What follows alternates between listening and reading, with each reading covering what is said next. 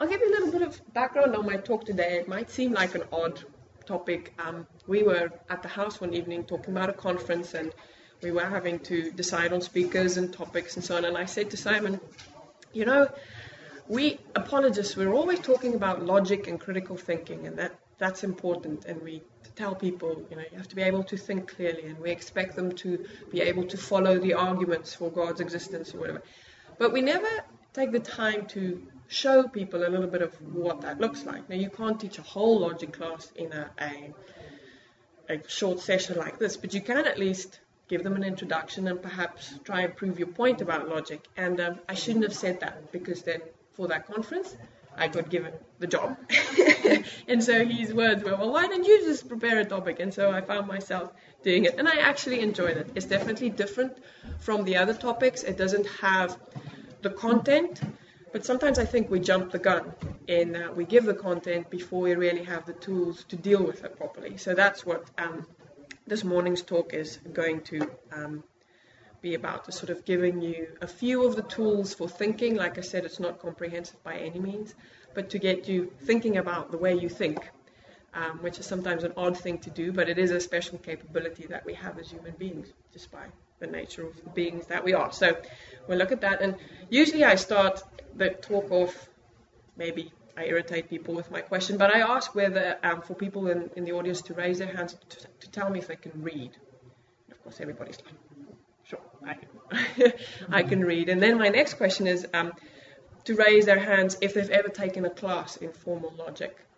And usually it's only um, older people, people who are still trained in sort of a classical education, who have come across some class in logic. Most of them haven't. And then I move on to this little quote by a woman named Dorothy Sayers. Um, you might have heard of her. She was a contemporary of sort of C.S. Lewis at that time. She was a playwright and a scholar, and some would argue a philosopher. Um, but one of her sort of burdens was the changes that were happening in education at that time. So she writes this in 1947. She says, um, For we let our young men and women go out unarmed in a day when armor was never so necessary. By teaching them all to read, we have left them at the mercy of the printed word. By the invention of the film and the radio, we have made certain that no aversion to reading shall secure them from the incessant battery of words, words, words. So even those who don't like reading are still going to get words through film in her days. They don't know what the words mean. They don't know how to ward them off or blunt their edges or fling them back. They are prey to words in their emotions instead of being masters of them in their intellects. Um, and then she goes on and she says, um, We were scandalized in 1940 when uh, men were sent to fight armored tanks with rifles. And we are not scandalized when young men and women are sent into the world to fight mass propaganda with a smattering of what she calls subjects. And she's referring to the modern way of education where students just get taught subjects but never how to think about them. And when whole classes and whole nations become hypnotized by the art of the spellbinder, we have the impudence to be astonished. We dole out lip service to the importance of education, lip service, and just occasionally a little grant of money. And we postpone the school leaving age and plan to build bigger and better schools.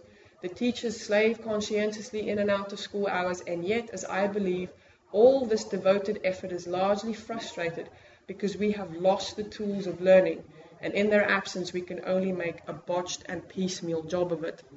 So she's arguing that there are certain certain aspects of education that we've let go of that are fundamental to being a human being and understanding the world that she was living in, and I would argue all the more. And so, one of the tools that she argues is missing is the formal teaching of logic. So, she says it is here in the teaching of formal logic that our curriculum shows its first sharp diversion from modern standards. The disrepute into which formal logic has fallen is entirely unjustified and its neglect is the root cause of nearly all those disquieting symptoms which we have noted in the modern, modern intellectual constitution. She names a whole bunch of problems that she's seeing in the way that people think and interact with material, and so she says this is the root is the fact that we don't teach logic. Logic has been discredited partly because we have come to suppose that we are conditioned almost entirely by the intuitive and the unconscious we don't need to learn how to think, we just do it sort of automatically. That's the human. That's that's our idea nowadays. We just you can do it simply because you're human. You don't need to be taught how to do it. There is no time to argue whether this is true. I will simply observe that to neglect the proper training of reason is the best possible way to make that true. That we will ultimately just be influenced by our intuitions and not by good reason. So, isn't it interesting that in 1947 she makes this argument and she talks about books and films? I wonder what she'd say if she knew the way we are bombarded today. If she knew about, you know, the power of the internet and television to just infiltrate our homes and just, like she said, words, words, words, words on a screen, words spoken to you by the news presenter or um, words in the newspaper that you read, just stuff that we get.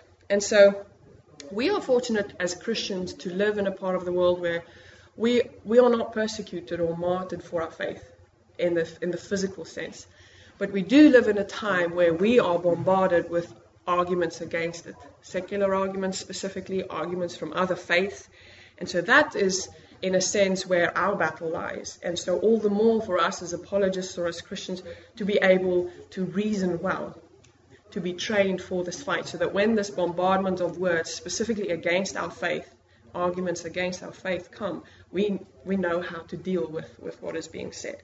And that's where we need um, logic. So, um,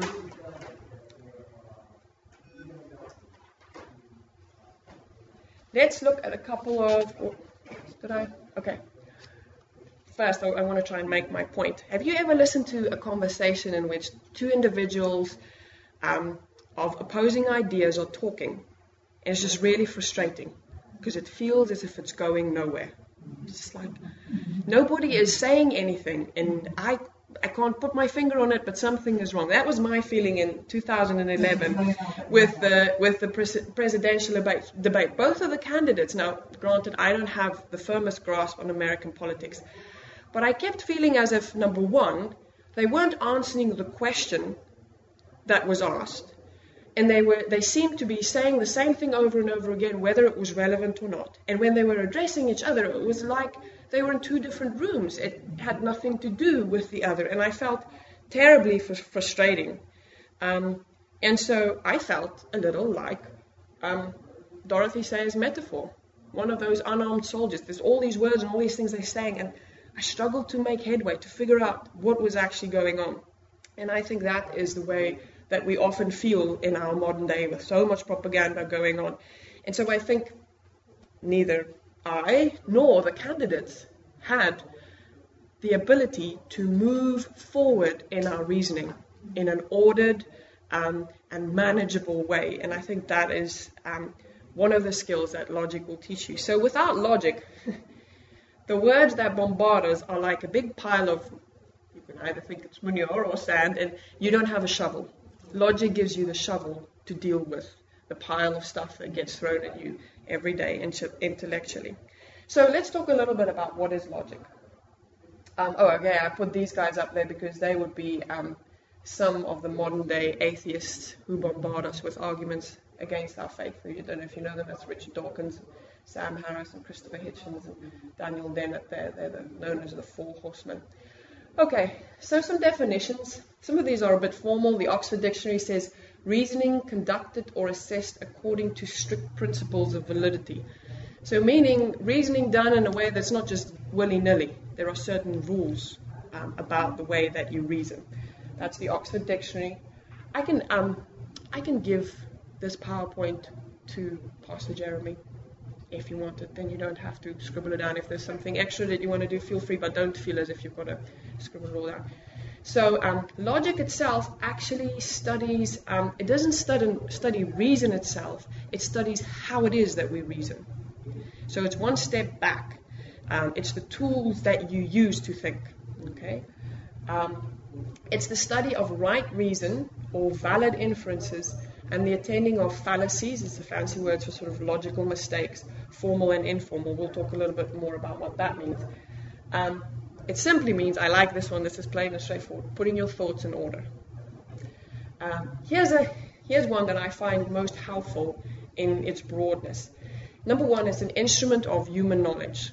So, like I said, sort of a tool that you use. As a discipline, it involves the study of the science and art of right reasoning. It's a science because there are certain rules by which you which you use to think, but it's also an art because you have to be skillful in how you apply those rules. It takes a little bit of reading into the situation if you want, and so it's a bit of both. It's both um, a study of, of, the science and then of the art, um, and directs the faculty of reason so as to enable one to advance with order, ease, and correctness in the act of reasoning. What does that mean? It means you move forward in a way that's comfortable in your thinking. And that's what I was missing in that presidential debate. I just feel like I, I wasn't going anywhere. And sometimes when Simon and I have arguments, like, oh, we're not making any headway here. Why, why is that? That is okay. And it's usually because you don't want to think about it, but there's some sort of logical fallacy going on there. We haven't defined our terms properly, and so we're missing each other, or um, we are one of our premises is not true, or something like that. And so, even spousal disputes can be broken down to some of these arguments sometimes. Okay, so that's what we aim for ease and correctness in the act of reasoning. And I don't know about you, but that to me seems like a relief. Wouldn't that be good to be able to trust your own thinking and to know that once you work through something, you're actually you're, you're going somewhere. You're making progress in the way you think about things, and that's what logic is supposed to help you do. Okay, so why why do logic? Why worry about the way we think? Um, the first thing I would say is logic is unavoidable. Simply because you are a human being, you are going to think. Your intellect is just a natural part of what you are. Animals don't have that. They're intuitive.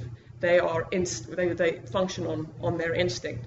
As a human being, even if you never taught how to think, you will be thinking because it's just the way that you are wired. God has created you with an intellect, and from pretty much the moment you open your eyes the first time, you are using that um, faculty. And so, um, even if you don't want to do logic, you have to. You can't escape it. Um, the principles of logic are undeniable. Somebody says, logic is old fashioned, it's just a waste of time, we shouldn't do it. Well, what is that? That's actually a logical argument. Two premises and a conclusion. It says, logic is old fashioned.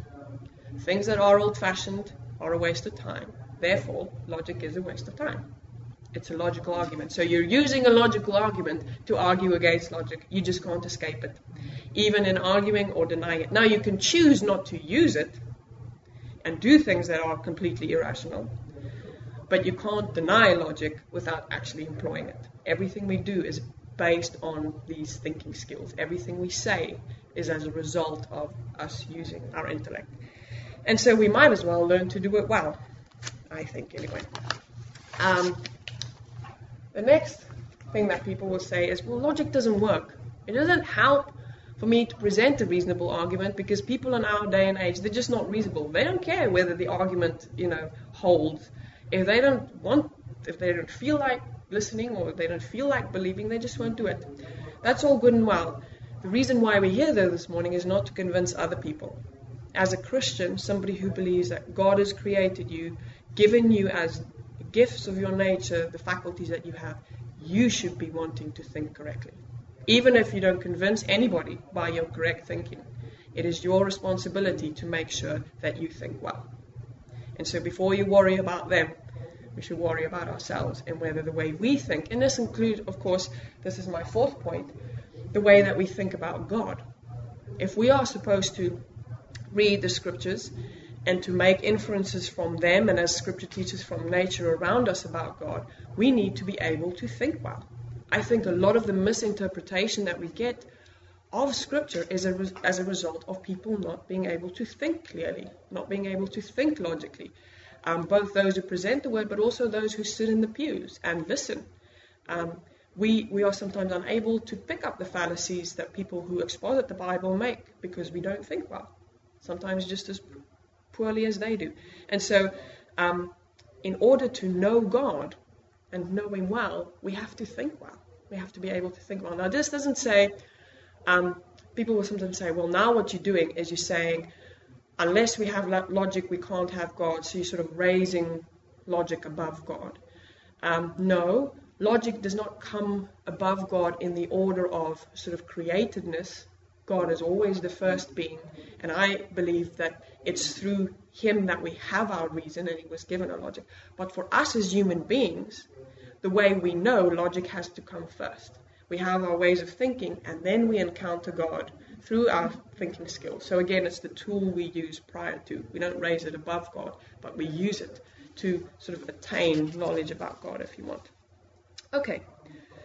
Now, in a way, my talk today, talking about fallacies, is a little bit putting the cart in front of the horse. If you were doing a class in formal logic, you would learn a whole bunch of principles about logic first, and then you would actually learn the fallacies.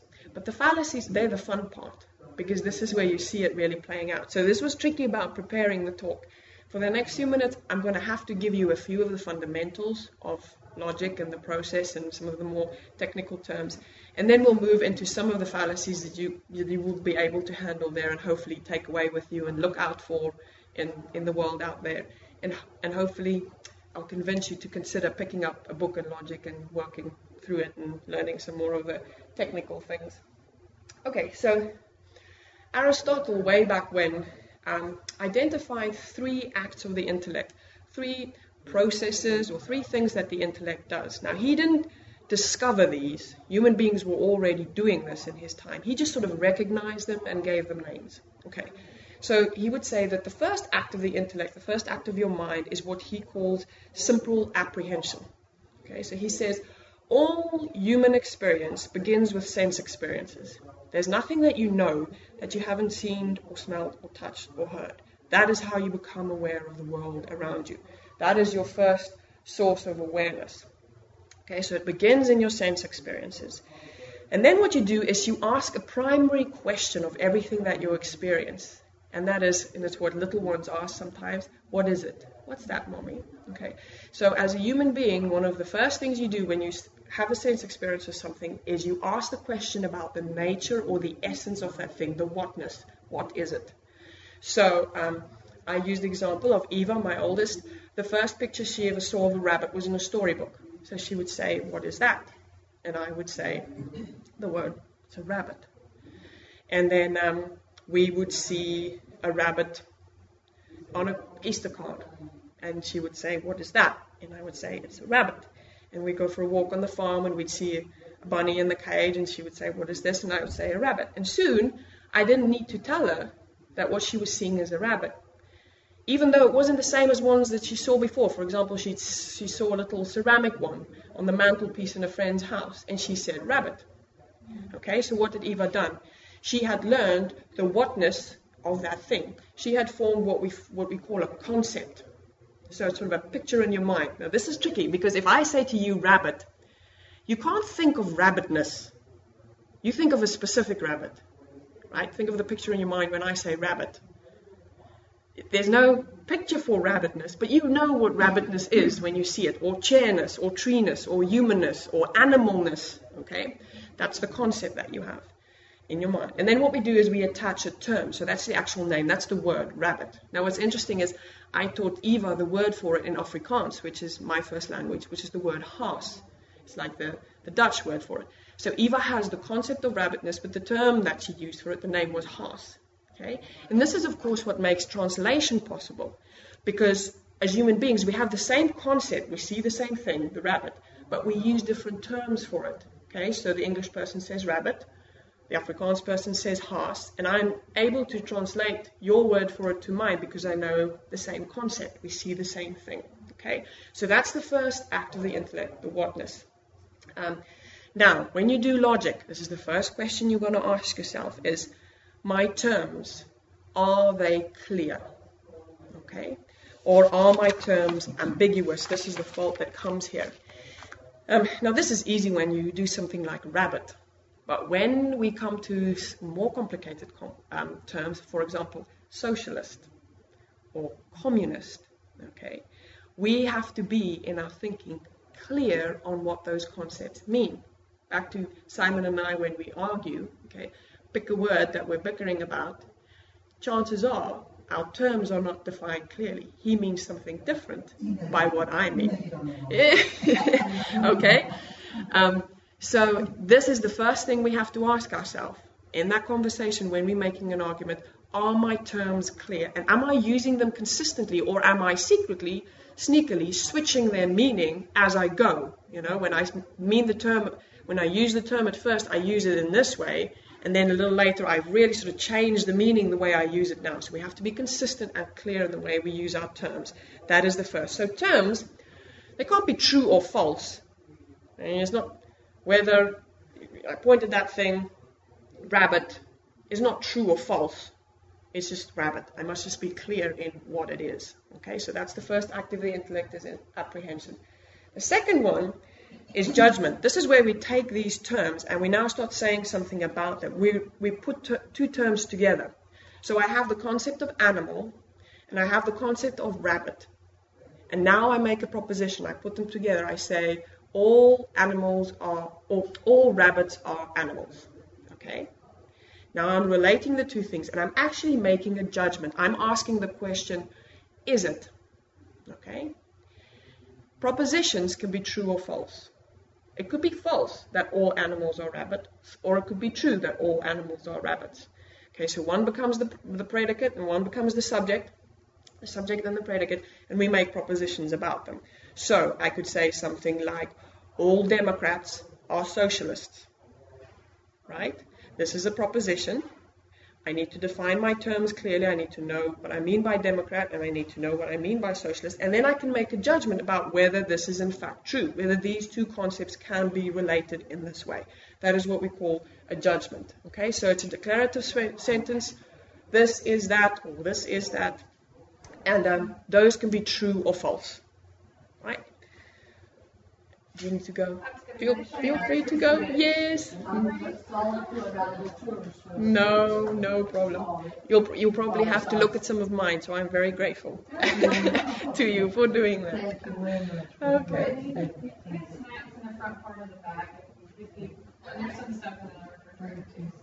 I can't wait to see him, by the way. I'm sure he's grown up a lot as well.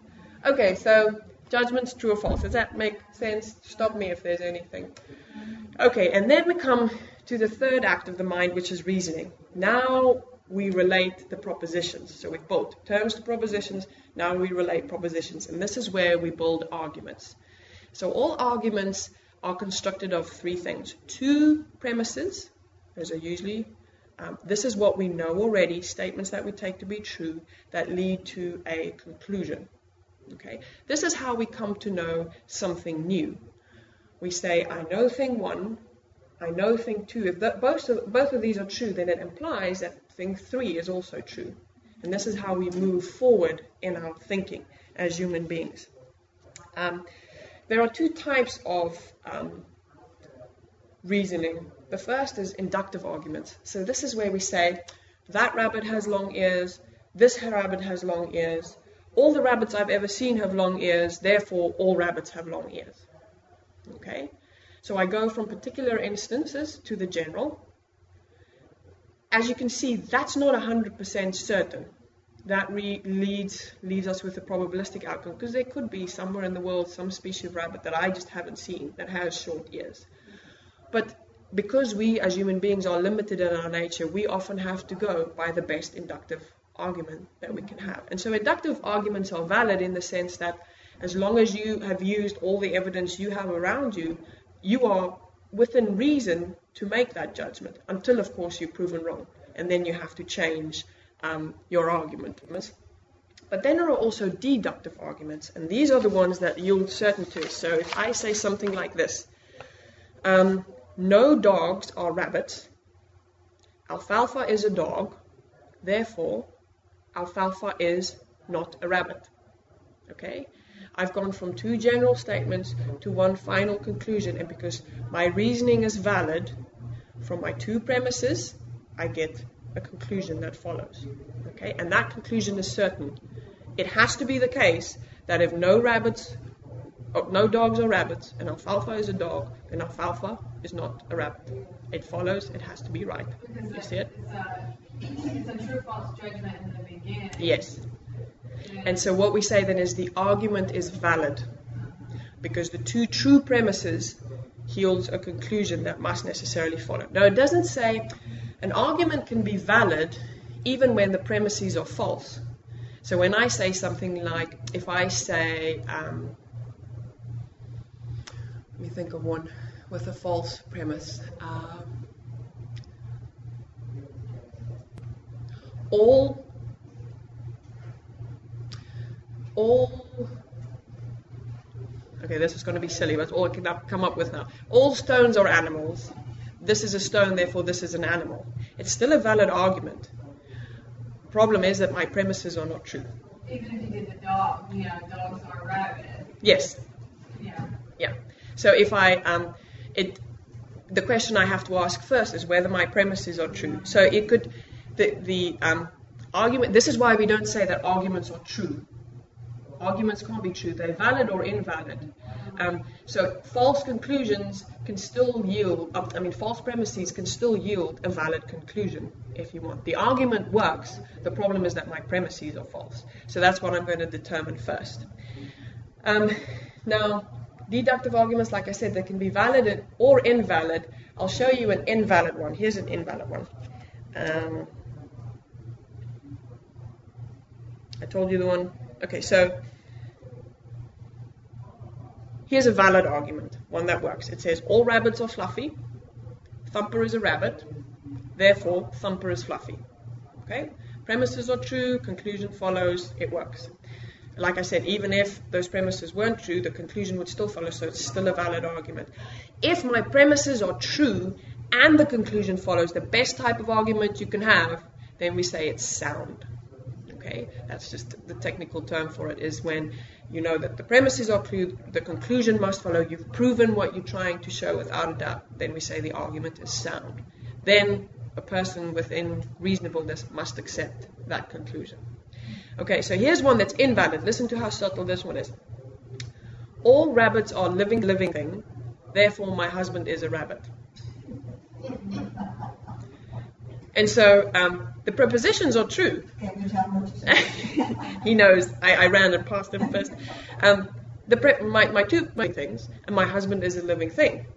Okay, those are both true. Yet the conclusion doesn't follow. So there's a problem with my reasoning. Okay, there's a there's a fault somewhere in there in the way I've arranged those terms. Okay, and that's one of the more that's one of what we call the formal fallacies of logic. Okay, so all that to say, when we come to arguments, we've got to ask ourselves three questions. Number one, are my terms clear? Number two, are my premises true? Those initial statements where I relate the two terms, are they true? Is it true that all rabbits are fluffy? Is it true that Thumper is a rabbit? And then three, is the lo- is the reason reasoning logically valid? Does the conclusion follow from those two premises? Now, in order to be able to know that for formal logic, um, there are a whole bunch of rules that you learn. And so they call it what they call the square of opposition, and you learn to recognize the, sti- the type of proposition it is, and you know how they relate together. So you can even, without necessarily understanding what the, pro- what the um, propositions are saying, what the premises are saying, you can determine whether the argument is true or false simply by looking at the way that we don't have time for that thing to, today. That's the fun part of working through some of these books. They they all have the little exercises at the back, and you can sort of test your knowledge of it and try and work through it. And then it becomes fun to be able to take a newspaper article and to carefully break it down into the argument. Because most people who want to convince you of something, they're using an argument. Yeah, they're writing a whole long article, but really what they have in there are two premises and a conclusion. Maybe you can have more than two premises, so a bunch of premises and a conclusion. And the skill for you as a reader is to be able to recognize the premises, to be, take away the fluff, all the adjectives and the you know, flowery language around it, and to say, he's saying, this is true, this is true, this is true, therefore, this must be true. If you can do that, then you have come a long way in your thinking. And this is what we do in books, whether we read Christian literature, whether we read um, secular works. What you're looking for is what is the author's argument? All the stuff that he's saying, okay, maybe to try and show that a premise is true. If you can take that away and say, here is the argument of this chapter, or of this paragraph, or of this book, then you are making progress in your thinking. Now, like I said, we don't have time to look at all of the um, what, what we call the. Here, let me let me do this. I said that. Um, the formal fallacies. We're going to look at the informal ones. Logic can be divided into two parts. There's material logic. These are sort of these are the contents of the arguments, the building blocks. If you're building a house, you have the plan or the structure, and you have the actual material that you're building it with. So material logic is the stuff. These are our propositions. What I'm actually saying. What are rabbits? Am I defining rabbits correctly? Is it right to say that animals are rabbits? That's the material stuff. The um, formal logic, that's more the structure. That's the plan of the thing. So the formal logic is what we don't have time for, but we do have time this morning to discuss some of the material fallacies, the second one there. So a fallacy is simply a mistake in your reasoning. Okay? Try and figure those out, or in other people's reasoning, is when you argue in a faulty way. Material fallacies are mistakes in the content of the argument. Formal fallacies are mistakes in the structure of the argument. So my one about my husband being a rabbit, that had a formal fallacy in there. That was in the structure. There was nothing wrong with the content. The content was just fine. Um, but what we're going to look at today, and I think this is what is most common in society, are material fallacies.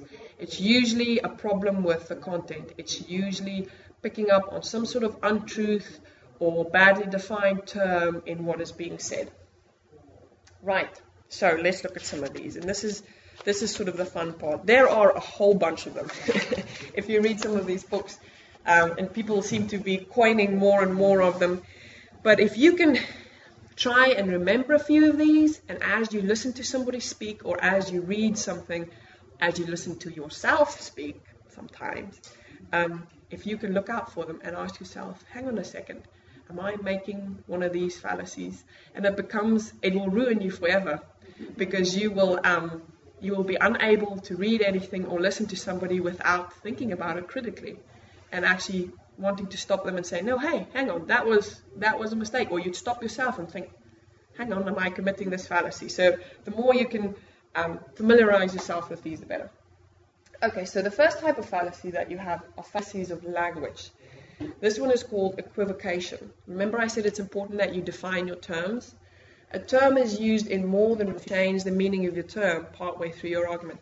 So here's a silly example of um, an equivocation. If I say to you, I went to the bank this morning, okay, you think she went to get some cat and caught a fish.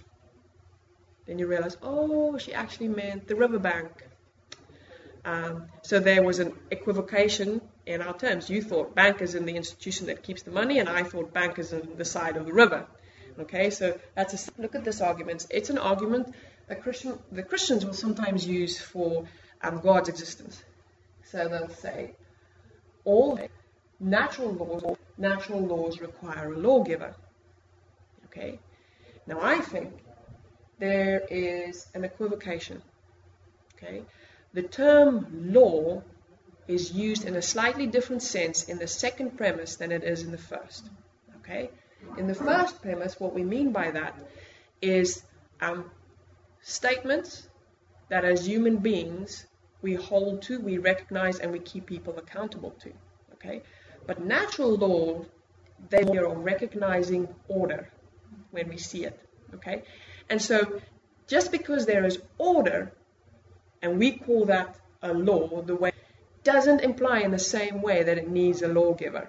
And so I think that argument commits a fallacy of just slightly changing the word.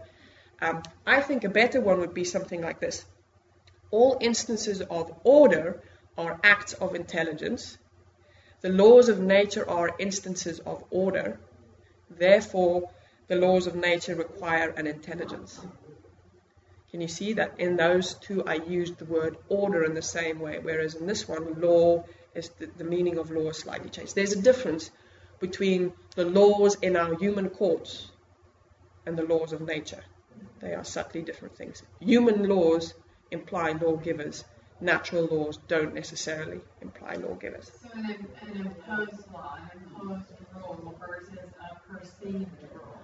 Yes, or I think so. See, some people would say moral laws mm. are also sometimes perceived, even if the law is not imposed. People know intuitively that it's wrong to kill an innocent person.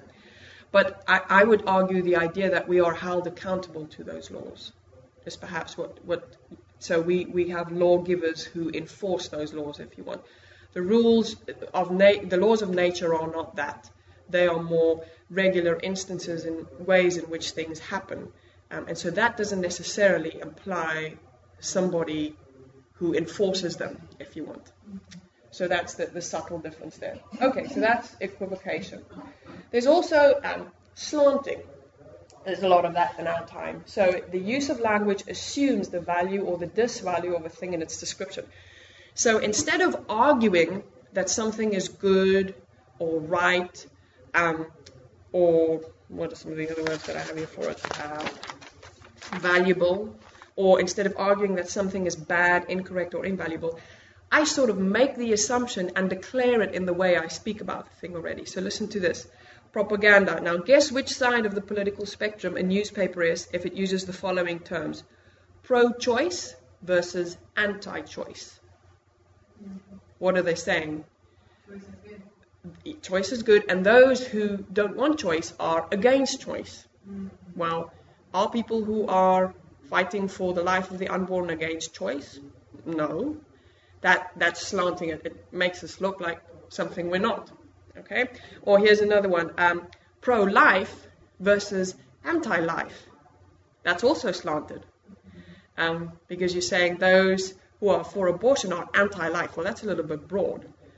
It's only that they're anti-life in the sense of the unborn. They're not anti-life in the broad. So that's slanting that term in a negative way. So what should we say? Well, I think the best sort of neutral way to talk about it, if you want to make your argument, is pro-abortion and anti-abortion. Okay, those sort of it, they, the terms aren't as loaded, perhaps, as those, and so you have to be careful sometimes in the way you pre- you present the terms by not sort of assuming their correctness before you've made the argument for them, and by almost sort of um, blacklisting something before you've really shown that it needs that label. You're sort of swaying the audience just by the terms you use. So we call that slanting. Um, straw man. So the picture you have here is of somebody furiously beating down one of these little um, scarecrows that we have around. And you think, yeah, I'm strong. I've just beaten up this little scarecrow. There's nothing, you know. And, and so in arguments, it's the same way. Basically, what you're doing is you're refuting an unfairly weak version of an opponent's argument. So you take a bad form of your opponent's argument, not the strongest argument. Let's say, for example, the atheist wants to refute arguments against the existence of God. He takes a really bad argument for the existence of God, one that's not been thought through well, and he just destroys that argument with an argument of his own. Well, has he refuted the existence of God? No, he's refuted a straw man. If you want to refute the argument for the existence of God, you, st- you take the strongest possible version of it and you work on that. So here's an example. You'll sometimes hear atheists say this oh, with arguments for the existence of God, um, something like this everything that exists has a cause, the universe exists, therefore the universe has a cause. Okay, that's what we call the, the sort of the first argument for the existence of God. And then they'll ask this question, they'll say, well, God exists, so who made God? Okay? And it's like, yeah, well, I've knocked down that argument. You know, God is a thing who exists, so God needs a cause, so there we go. It's, you know. But that's actually not the argument that Christians put forward. That's not the strong version of the argument. The strong version of the argument, the first premise is different. It says everything that begins to exist has a cause. The universe began to exist, therefore the universe had a cause. Okay? And so um, then, of course, the, the question um, God exists, well, that's irrelevant. The question is whether God began to exist. And so we say, by our very definition, God is the being who didn't begin to exist, uh, always has been. That is by very definition what mean. And so God doesn't fall into the category of. So the atheist has taken a weak argument, refuted the weak argument, but that's just refuting a straw man. And in the same sense, Christians have to guard against it, not taking the weak atheistic arguments, bashing them down, and thinking, yeah, we're done with atheism. No, if you're serious about interacting with the atheist, then you work with the best of their arguments. And that's with all theological discussions. If a Protestant Protestant wants to raise arguments against Catholicism. You don't take the weak ones. You, so, you don't say, oh, you know, the infallibility of the Pope is false because look at how badly these popes lived. You know, they had bad lives. They were, some of them committed adultery and, well, the, the Catholic argument is not that popes are perfect in everything. It's just that they are infallible in their pronouncements. And that argument actually follows from tradition. Okay? So you are using a straw man argument instead of going to the tradition and questioning the actual arguments that they raise for it. So it's in all aspects of life that you've got to make sure that you're actually presenting your opponent in the best possible light before you, you know, move into to argue against their argument. I have quite a few more, and I see that we've run out of time. I'll, I'll, take about five more minutes just to address some of the main ones, if you don't mind. If you're starving, then please get up and leave. um, ad hominem, an argument addressed to the person rather to the issue. Oh, goodness me, you see this? So, oh yes, the political people love this one. So that's when I say something like this. Poisoning the well is one. I'll say, well, since Christopher Hitchens, he was one of those new atheists I put up there, had a rather sad and pathetic life, his arguments against Christianity cannot be taken seriously. Does that follow? No. It doesn't matter what his life was like. If his arguments are valid and sound, his arguments are sound. I've got to argue against the argument regardless of what the person is like. Okay? Or another one we see sometimes is the genetic fallacy. We had this at an abortion clinic. A woman walked up to Simon and she said, I cannot accept your arguments against abortion because you are a man. Well, does my gender somehow determine whether my argument is correct or not? Whether I make the argument or Simon makes the argument, the argument is true regardless of our gender. Or sometimes you hear something like, oh, you're just a Christian because you grew up in Lancaster, Pennsylvania, where everybody's a Christian. Does that make Christianity false? No. It doesn't matter where you came to your belief people will say something like, "Oh, Christianity is just an emotional crutch. You just you believe in Christianity because you're scared of death." Well, even if that were true, even if I believed in Christianity because I'm scared of death, does that make Christianity false? No. Christianity is true or false independent of how I came to the belief, whether my parents taught it to me, whether I was scared of death, whether, you know, I read the Bible by myself for the first time, whether Christianity is true or not is dependent of how I come to the belief. Okay? So those are fallacies of diversion. The genetic fallacy, you find that very, very often where people will say, oh, such and such can't be true because this is the reason why people believe it. The reason why they believe it has nothing to do with whether it's true. You, you have to address the argument by itself, regardless of how they came to the belief. Um, Okay, fallacies of diversion. Appeal to illegitimate authority. Now, it's, I think people would say it's legitimate to argue from based on authority. Because as human beings, we're limited in our knowledge, we're never going to know anything, and so we have to depend on authorities for certain things. I'm never going to be a molecular scientist. And so I have to trust the guys who are out there in the laboratories doing the work for their findings. I'm never going to be an engineer. I have to trust the engineer who studied for putting up the building and doing a good job of it. And so I think I'm perfectly justified in trusting those authorities, people who teach me things that I don't know. We all have to trust authorities. The question, though, is whether it is a legitimate authority. So when I hear Christians say evolution is false because Kirk Cameron says so, I go, bad.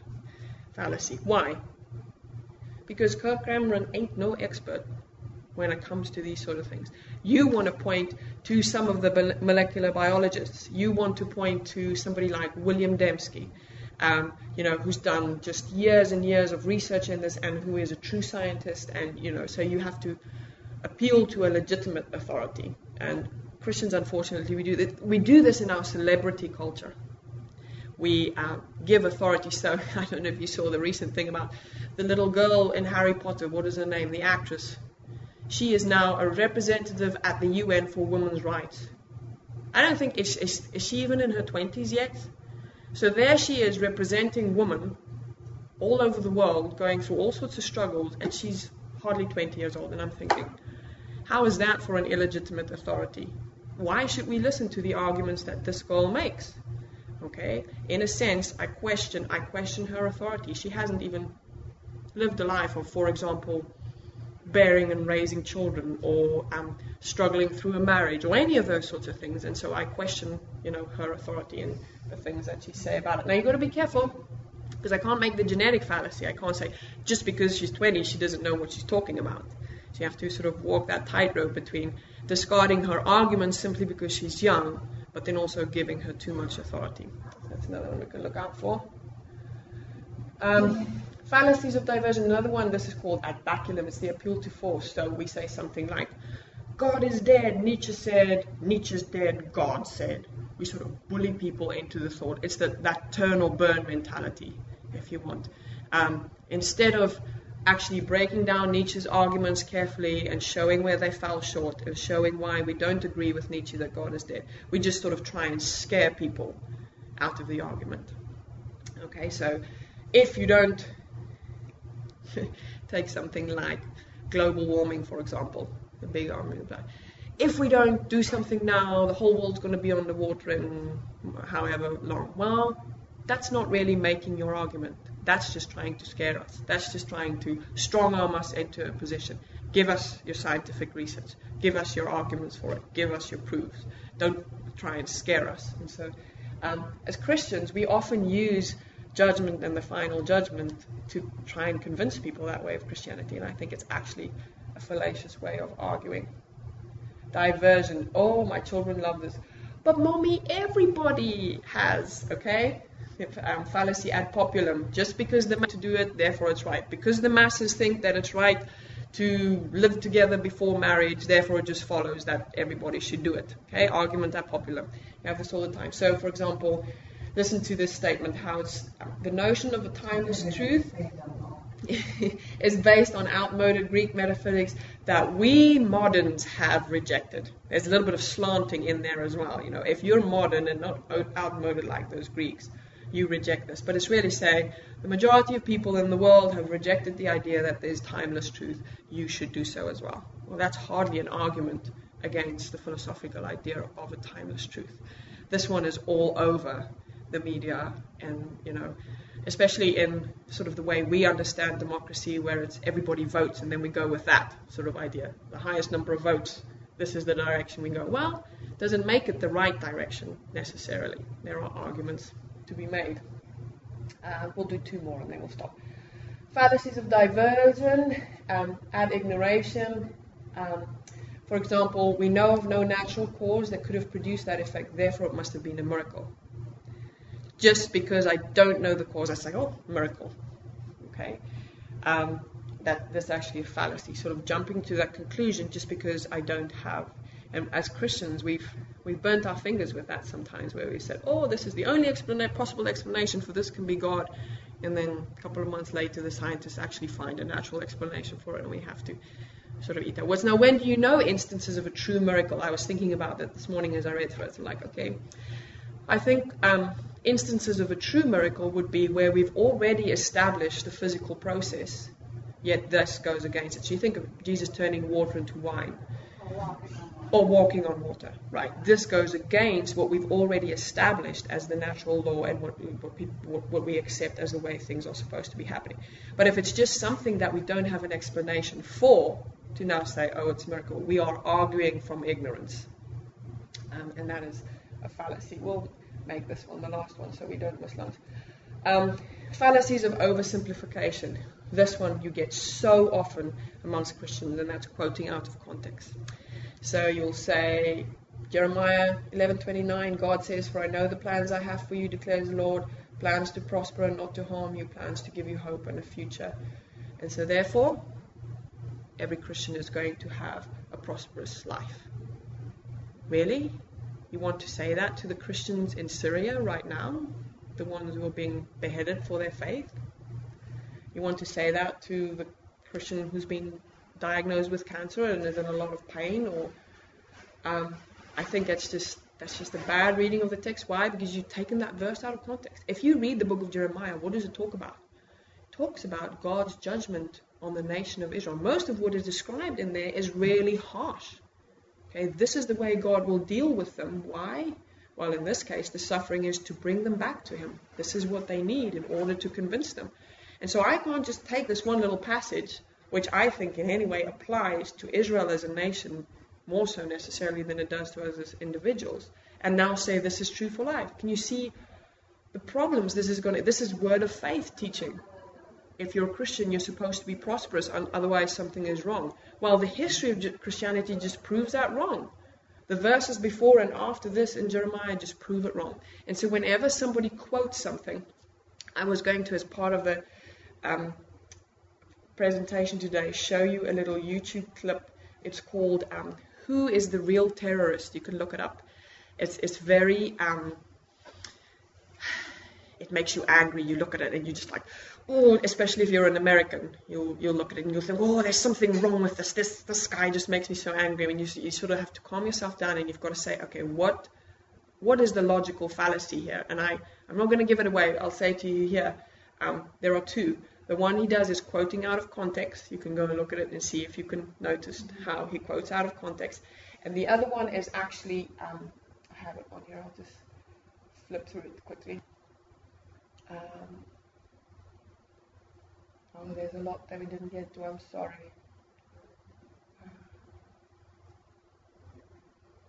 I think it's called changing the question, ignoring the argument.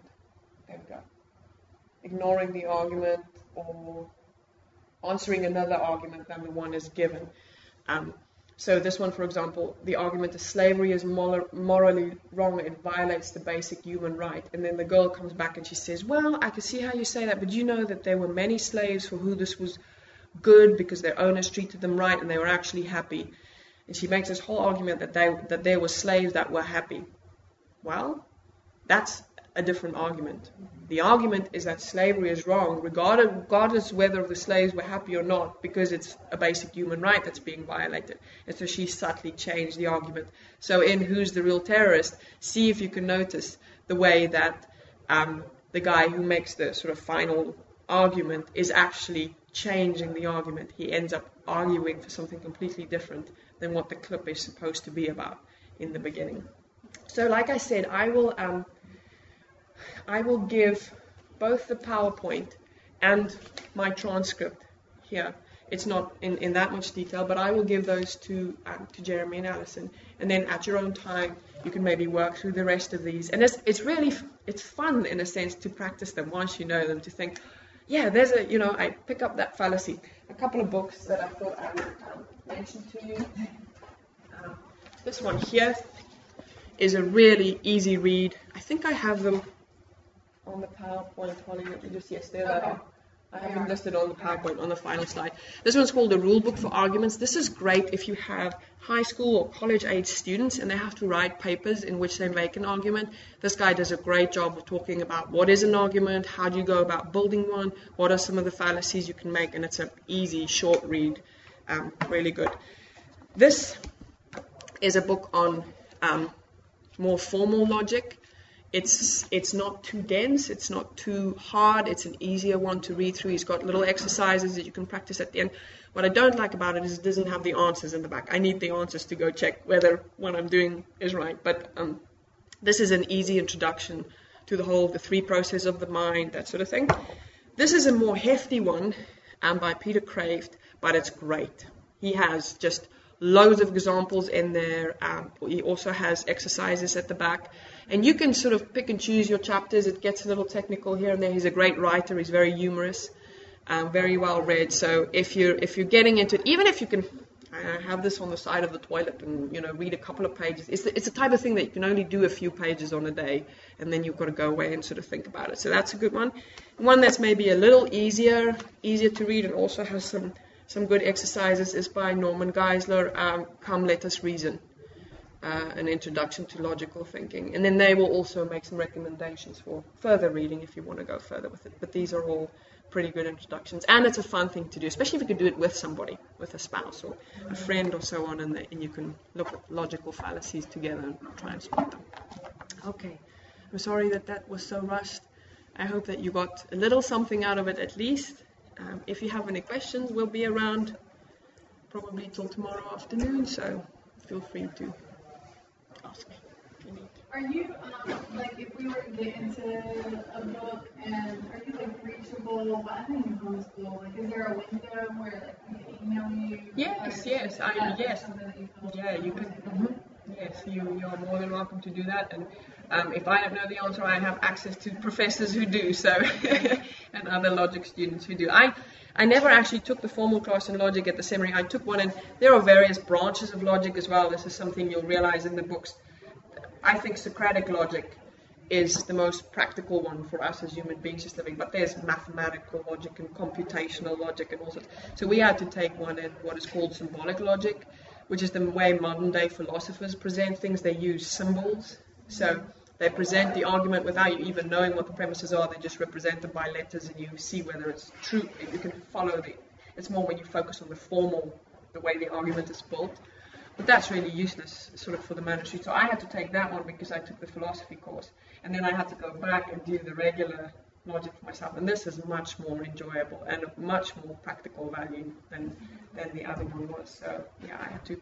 And if I can do it by myself, then everybody can do it by themselves. It, it's well. In fact, you know, when they taught logic in schools, kids used to do classes in logic at middle school age. That was the age at which they were introduced to to formal logic, logical arguments. And so, yeah, I whenever I struggled with it, I keep that in mind, and I'm like, shame on me for struggling with the things a 13 year old could could deal with. So, we um, the sooner we teach it, the better, properly, probably. Okay, well,